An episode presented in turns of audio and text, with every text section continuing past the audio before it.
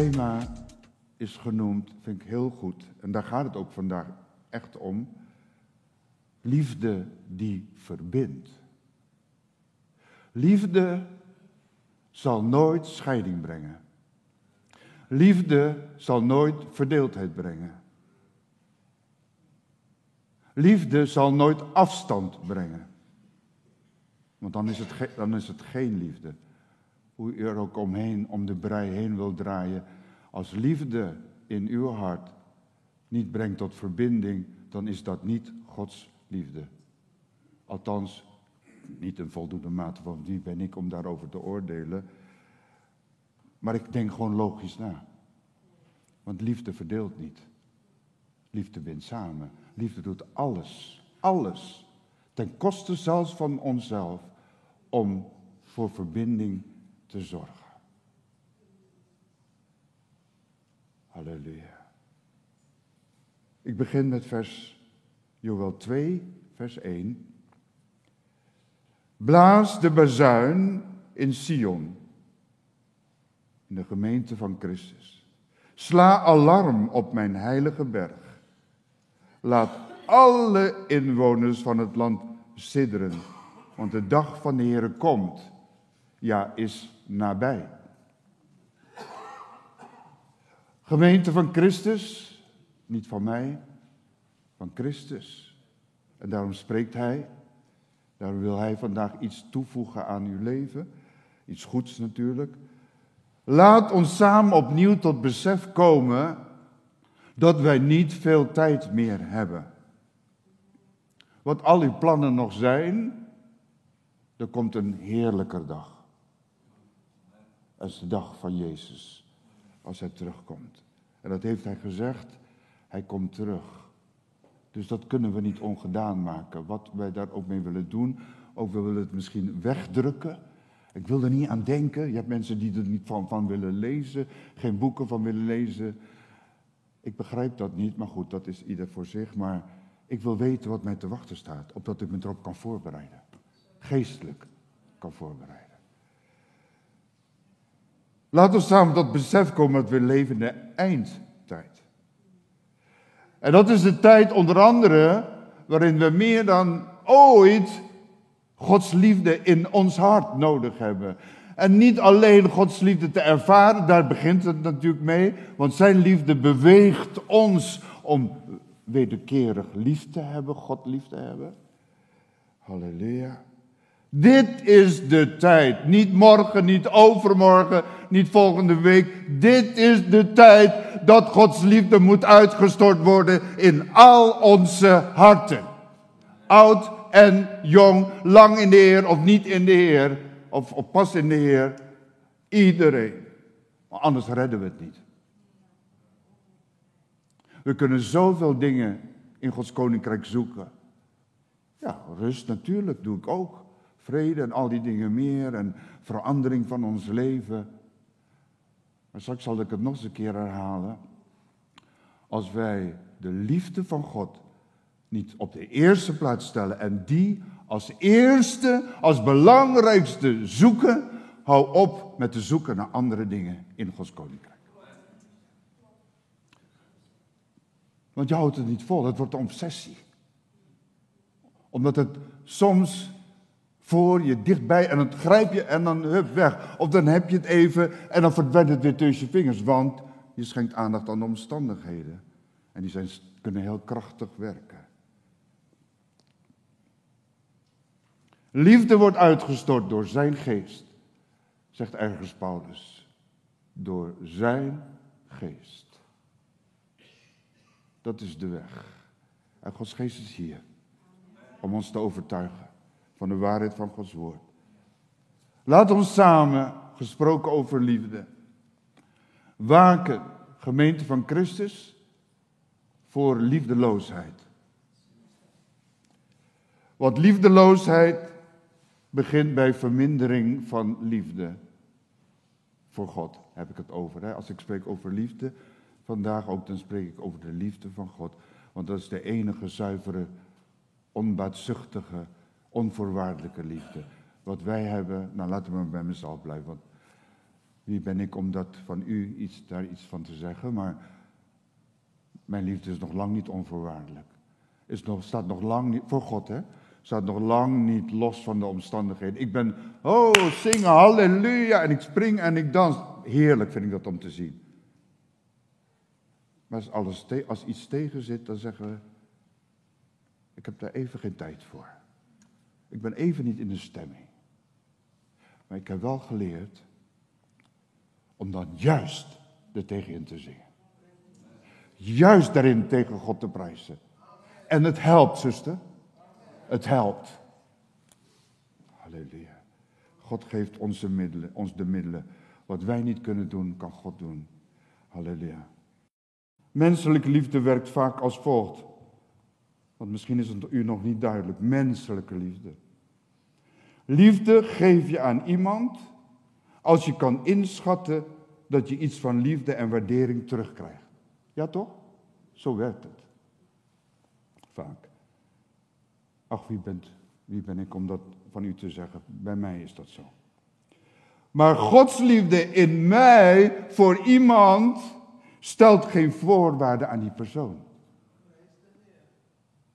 Dat is hoe liefde werkt. Goddelijke liefde.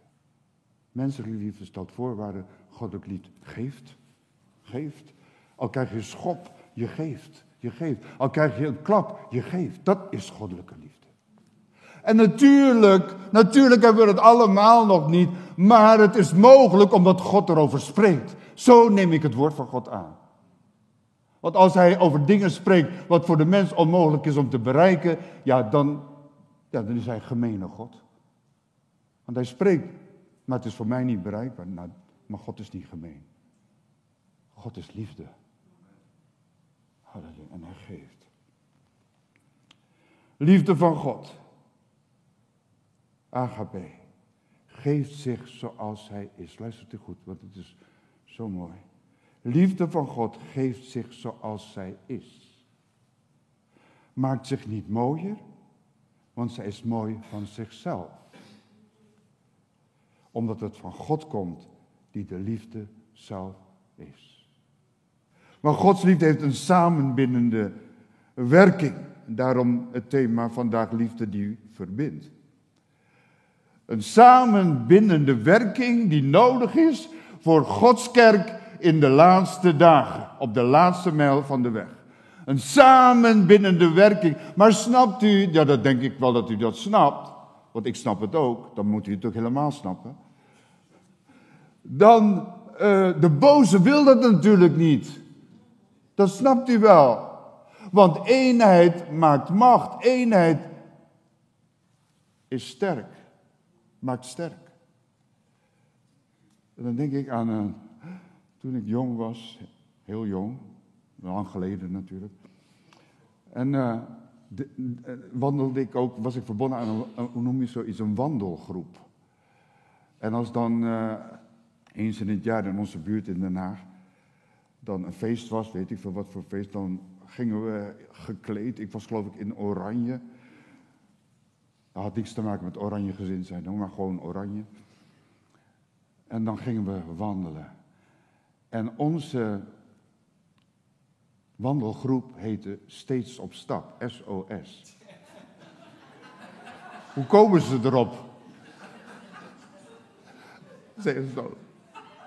Maar een andere groep, daar wilde ik eigenlijk mij bij aansluiten, maar ja, dat deed je dan niet.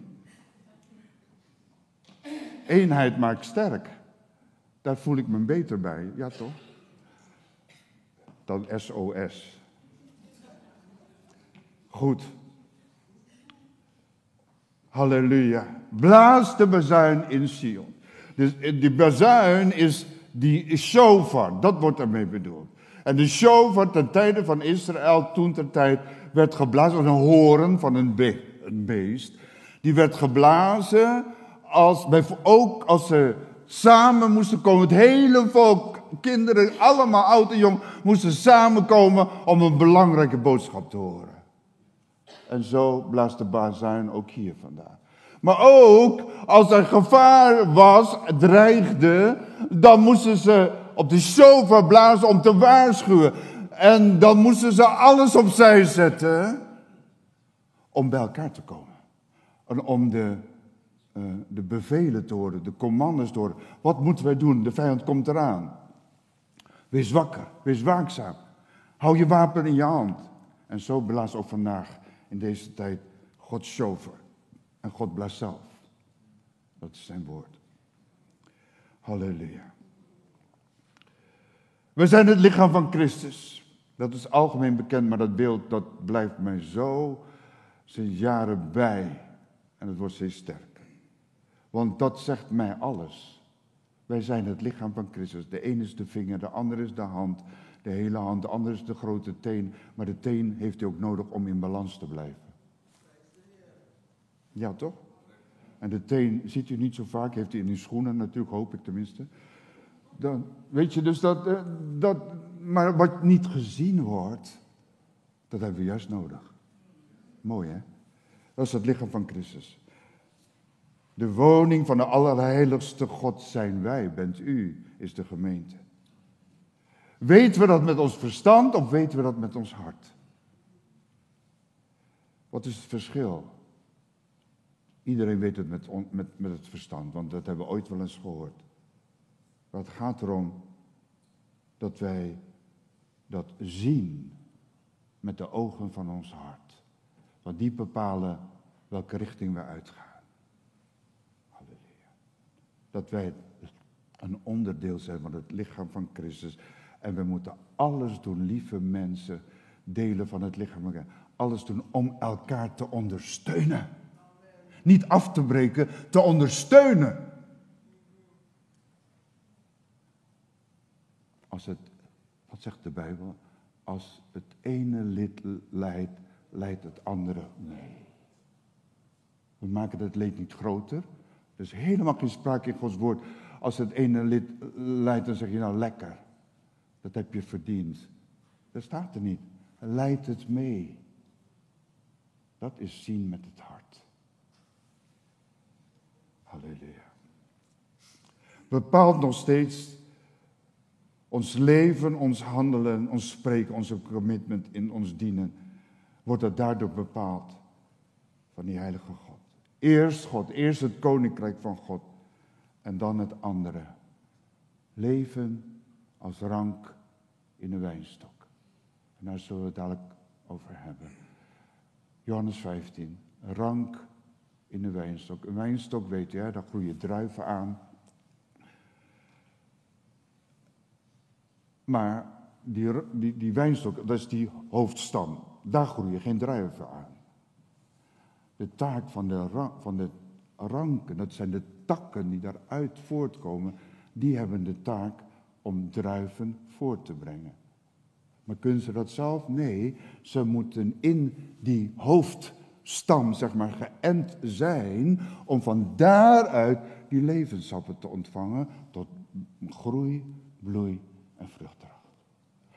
Alles wat wij nodig hebben in ons leven, als u zich een rank al gedraagt in het koninkrijk van God, als een rank in de wijnstok. Alles vindt u in de wijnstok en kunt u betrekken. Dat is, ja, ik wou haar zeggen, een automatisme. Eigenlijk hoeven we niet te vragen, Heer, geef mij kracht. Heer, geef mij blijdschap. Heer, geef mij hoop. Als je dat beeld ziet, ja toch? Als je echt een rang bent in de wijnstok, onafgebroken, dan krijg je het vanzelf. Dan heb je alleen maar vrucht te dragen. Simpel, maar wij maken het soms zo moeilijk. Ja, maar dit, ja, maar dat. Lieve mensen als christen, laten we ons op het woord van God nooit een antwoord geven van ja, maar. Ja, maar hoort buiten het Jeruzalem van God. Johannes 15, vers 1. Ik ben de ware wijnstok en mijn vader is de wijngaardenier. Dat staat in vers 1 van Johannes 15. Ik ben de ware wijnstok en mijn vader is de wijngaardenier. Ik ben ooit tot ontdekking gekomen, zo simpel met mijn verstand. De ware wijnstok, ik ben de ware wijnstok. Dus dan is er ook een valse wijnstok. Als er maar één wijnstok is, Jezus alleen, dan zegt hij, ik ben de wijnstok. Ik ben de ware wijnstok. En aan ons is de keus voor welke wijnstok wij kiezen. Want er zijn ook valse wijnstokken. Waar wij ons leven op hopen. Waar wij ons aan vasthouden. Ik noem een simpel voorbeeld. Ons, uw bankrekening. Ja, niet van mij, van u. Daar kan je ook soms aan vasthouden. Dat geeft je rust. Vaak zie je dat als mensen het niet, niet goed hebben gehad in het verleden, maar opeens zien ze die bankrekening stijgen, dan krijgen ze rust. Maar dat is een valse rust, want eens zal het geld niets meer waard zijn. En waar heeft u zich dan tot dat moment aan vastgehouden? Dan stort met dat, die bankrekening stort zelf ook in elkaar.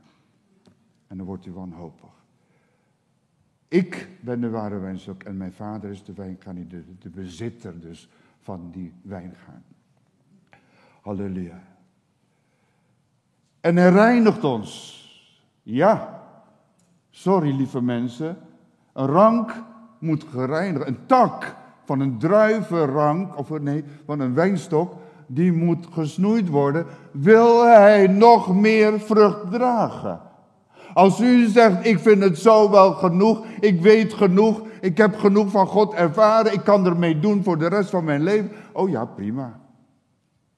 Maar weet u wat zo heerlijk is? Niet altijd makkelijk om te verstaan en je wil het niet altijd verstaan, ik inclusief. Als God gaat snoeien, wat is dat snoeien? Dat doet pijn. Maar ja, alles wat u pijn doet. Wat anderen u aandoen, wat pijn doet misschien. Verwonden zelfs. Dan zeg je, oh nee, ik loop om die persoon heen want ik wil er niet meer pijn doen. Dan wil u niet meer gesnoeid worden. En dan zal u ook geen verdere vruchten dragen. En de Bijbel zegt, Johannes 15, wij verheerlijken God door veel vrucht te dragen. Niet iets wat, of aan het begin van onze bekering, of tien jaar geleden. Veel vrucht dragen is tot verheerlijking van God, maar daarvoor moeten wij gesnoeid worden. Dat is het proces waartoe de wijngaardenier op toeziet. Johannes 15, vers 4. Blijf in mij en ik in u. Blijf in mij, zegt Jezus, en ik in u. Blijf in mij, wat moet ik dan doen?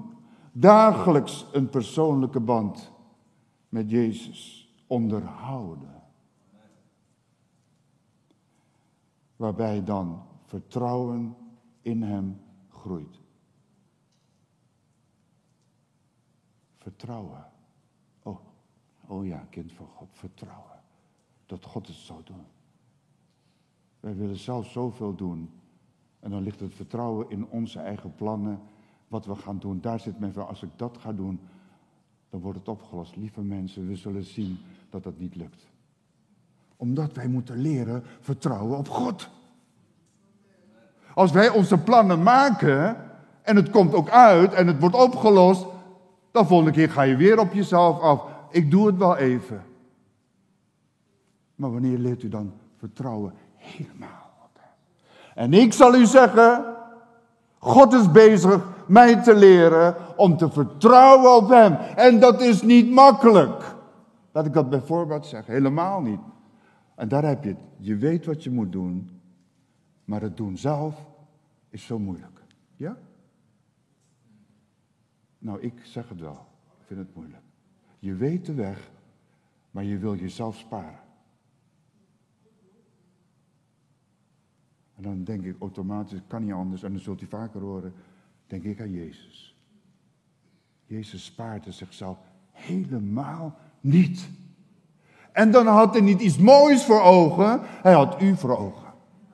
En was u mooi in zonde en ongerechtigheid, onbekend? Was u mooi? Nee, maar wel in zijn ogen. Kostbaar. En dan denk ik, ben ik God zo dankbaar.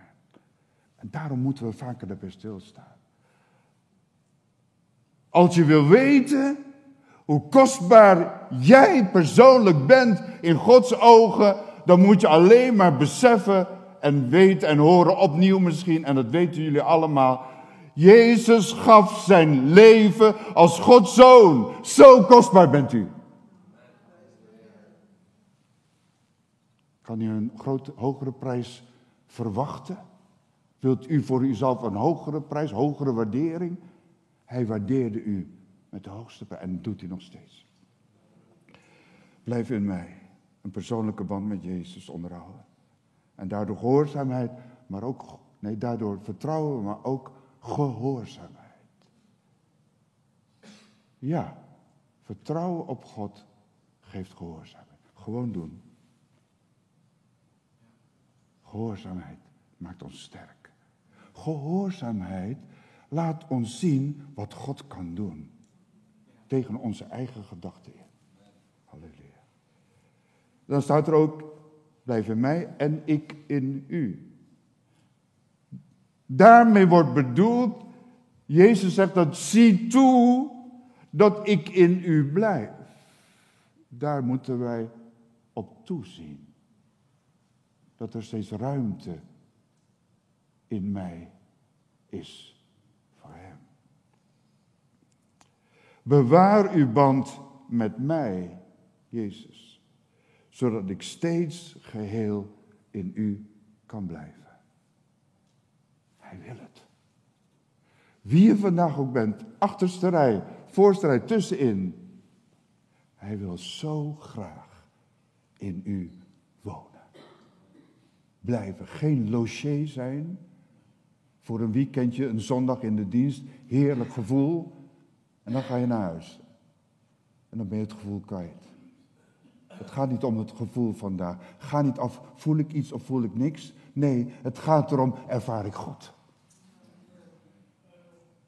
Halleluja. Want gevoelens kunnen ons bedriegen. Kent u dat? Oh ja. En ik zeg niet alle gevoelens, hè? Dat zeg ik niet. Maar je moet wel voorzichtig zijn met je gevoelens. Johannes 15, vers 9 en 10. Zoals de Vader mij lief gehad heeft, heb ook ik u lief gehad.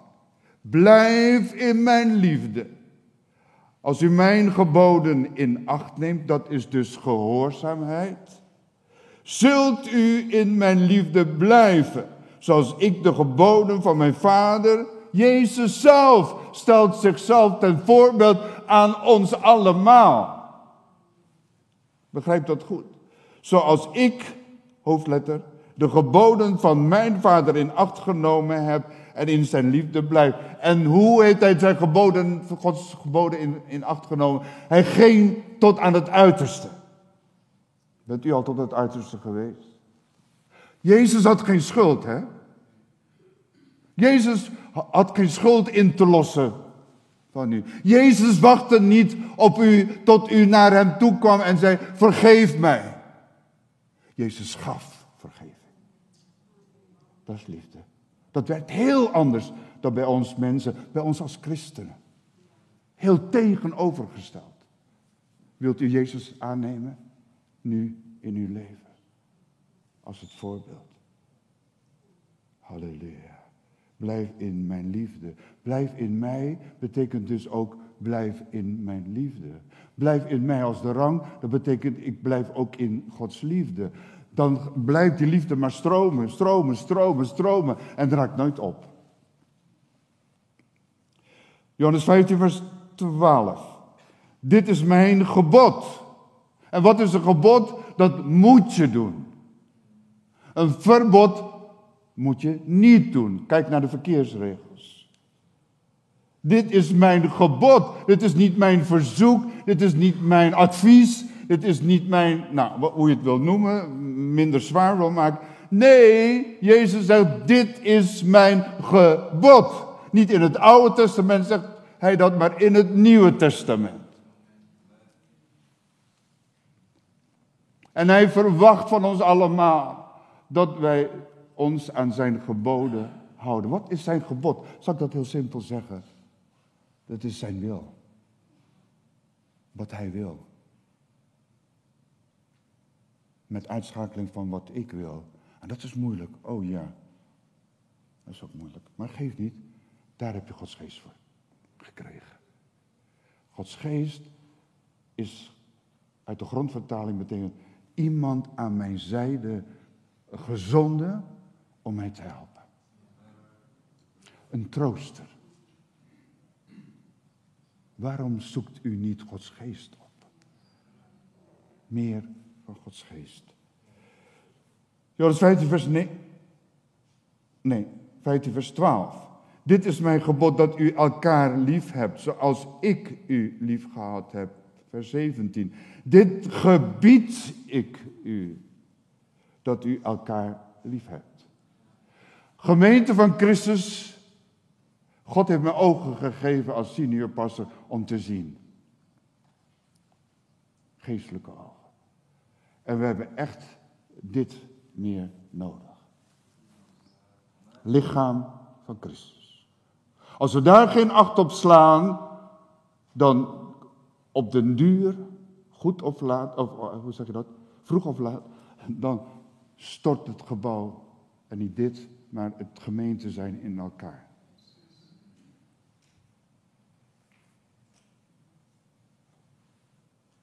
En hoe lief hebben we mogen, ik wil daar niet aan voorbij gaan, aan Gods werk. Dat wij zo vaak als nieuwe mensen, gasten binnenkomen, die zeggen, het is alsof ik kom onder een, hoe zeg je dat, warme deken van liefde.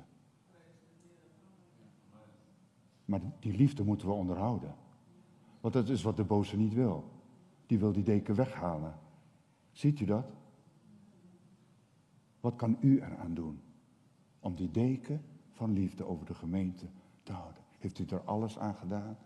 Met het vergeten van uzelf. Wij moeten leren om ons te focussen op Gods gemeente.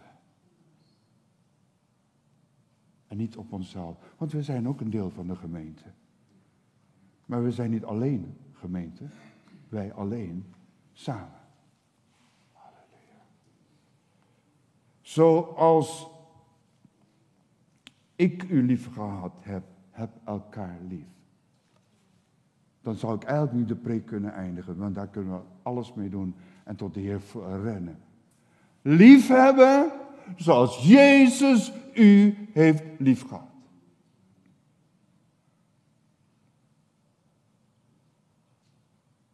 Niet een andere maat, niet onze eigen maat, Gods maat.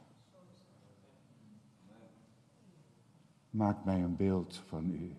Gelijk aan Jezus. Hij was zo in oude tijden gezongen. Maar hoe is het nu? Hoe is uw focus nu? Dat kan allemaal verwateren en vandaar deze boodschap vandaag.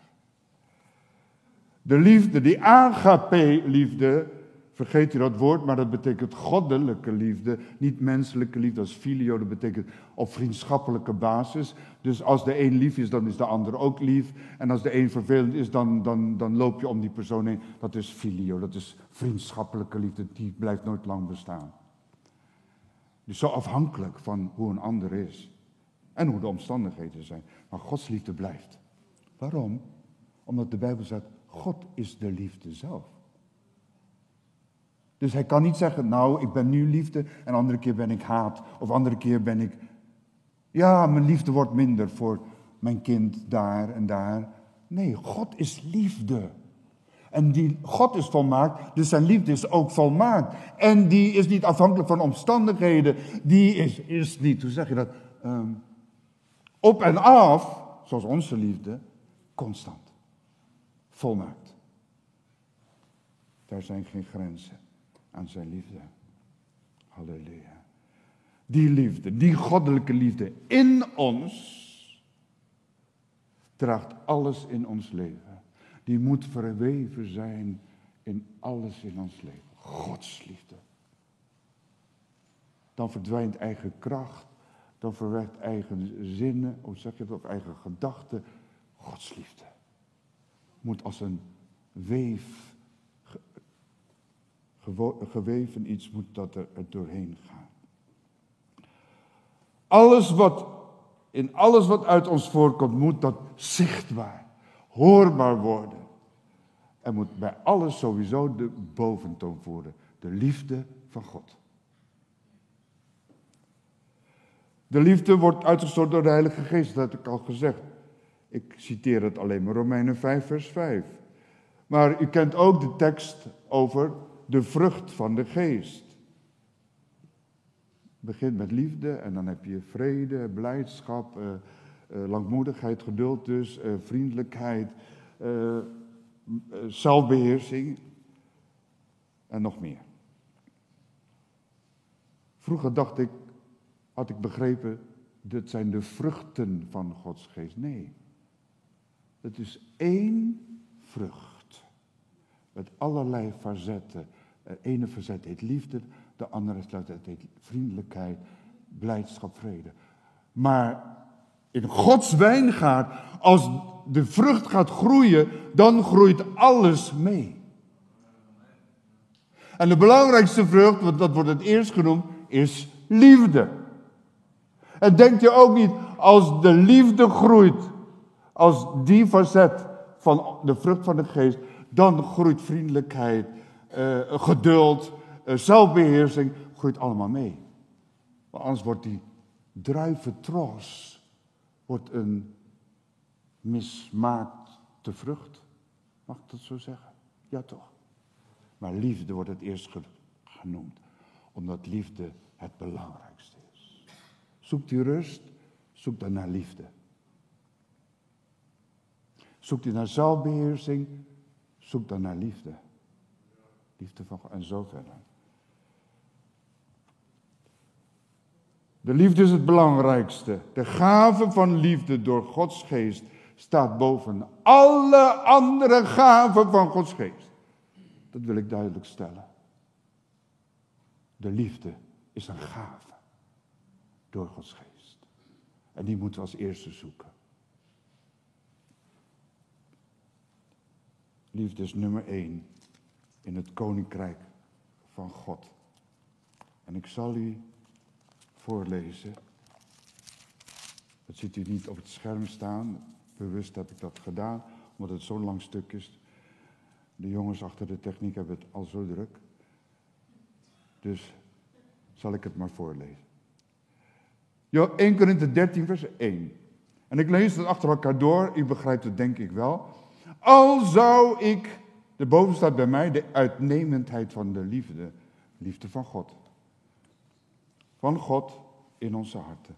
Al zou ik de talen van de mensen en van de engelen spreken, maar ik had de liefde niet, dan zou ik klinkend koper of een schallende symbaal zijn geworden. Hol klinkend, geen effect wat wij spreken.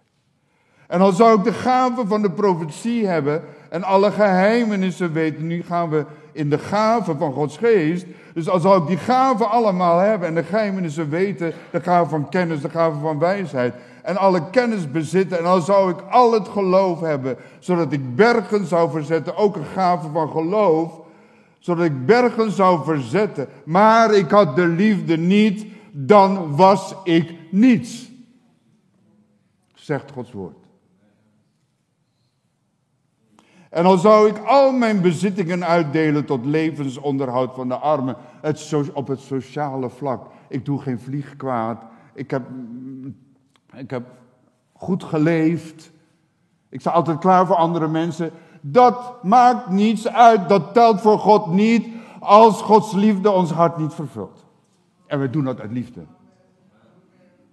En daarom is het zo belangrijk om de liefde van God te leren kennen. En de liefde is hier bij jou. Sta je daarvoor open? Je zult hem kennen vandaag. Al zou ik al mijn bezittingen uitdelen tot levensonderhoud van de armen. En dan zou ik mijn lichaam overgeven, zoals dat.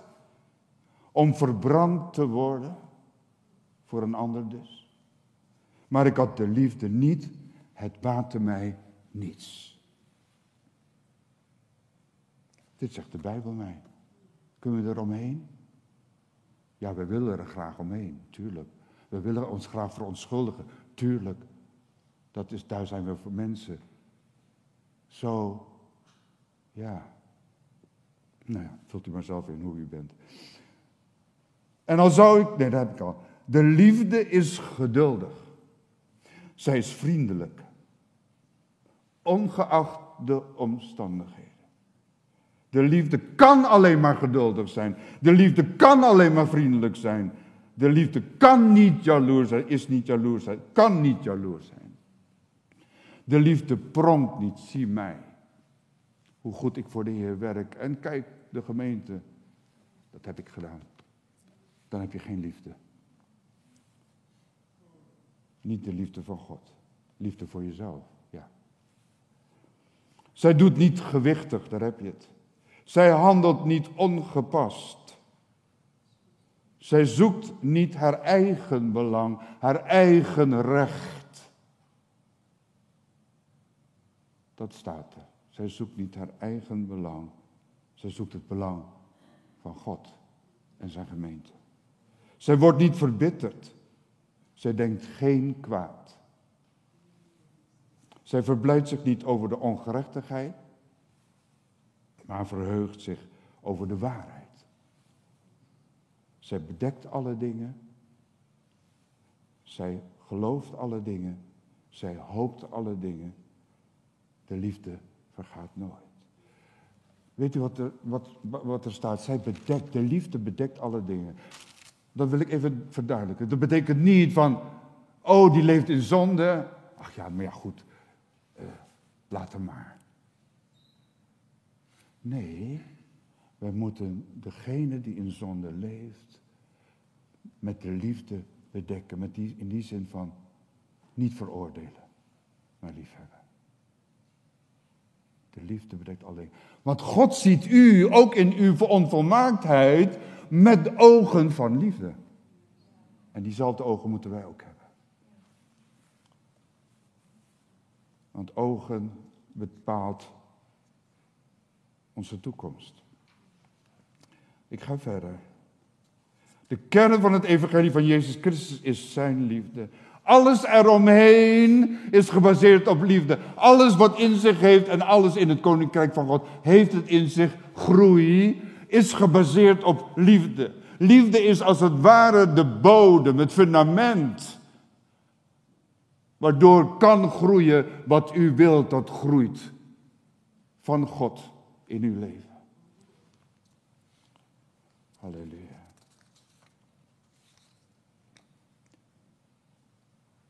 En ik zeg het, wat ik al eerder gezegd heb. Als je Gods liefde in jou niet nastreeft, meer van Gods liefde, als u denkt ik heb liefde, dan meer van Gods liefde, want wij, onze liefde is nog lang niet gelijk aan Gods liefde. Als je Gods liefde in jou niet nastreeft en zoekt als nummer één, nummer één, houd dan op te zoeken en te streven naar andere dingen van God. Het klinkt hard, maar het is wel de waarheid. Het heeft geen zin. Want alles kan je bezitten, wat, waar je voor bidt, waar je naar verlangt van God en zo. Maar als je de liefde mist, zegt 1 Corinthië, dan mis je alles. Het heeft geen zin. We moeten allemaal nog veranderen. Allemaal nog veranderen. Totdat onze, onze naaste werkelijk Jezus in ons zien en horen. Halleluja. Romeinen 8, vers 35 en 39. U kan, kent die teksten wel. Ik zal een verkorte versie daarvan voorlezen. Ja, niets kan mij scheiden van de liefde, geen verdrukking, enzovoorts, enzovoorts. Hè. Dat staat er, maar ik wil het inkorten. Er staat de essentie ervan, Romeinen 8, vers 35 tot 39. Niets kan ons scheiden van de liefde van Christus. Want in alles wat er gebeurt in ons leven, zijn wij meer dan overwinnaars. Wat zegt u? Door Hem, niet door mij. Oh nee, daar ben ik al lang achter. Door Hem alleen, die ons heeft lief gehad. Dat is het. De liefde is krachtig. Liefde is niet over elkaars bolletje aaien en elkaar huggen. En er, mooi, ben ik, vind ik fijn in de gemeente. Maar dat is de liefde niet. Alleen. Halleluja. Niets kan ons scheiden van de liefde van Christus.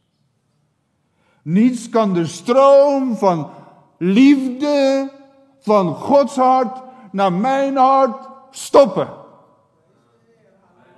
En als het gestopt is in uw hart, zeg dan in de naam van Jezus. Geef die doorbraak. Want het is het niet waard. Wat ik vasthoud, is het niet waard. Als ik denk dat de liefde wil doorstromen, maar het kan niet. Omdat wij zelf een dam plaatsen.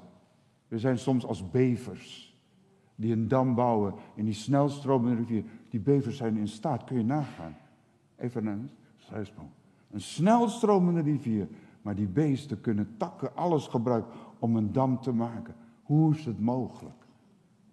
Maar zij kunnen op die manier, het stroom van het water kunnen ze tegenhouden. Ja, zal ik het duidelijk zeggen? Wat zijn de bevers in uw leven? Welke dammen hebben ze in uw leven gemaakt? Zodat de liefde van God niet nog meer u kan overstromen.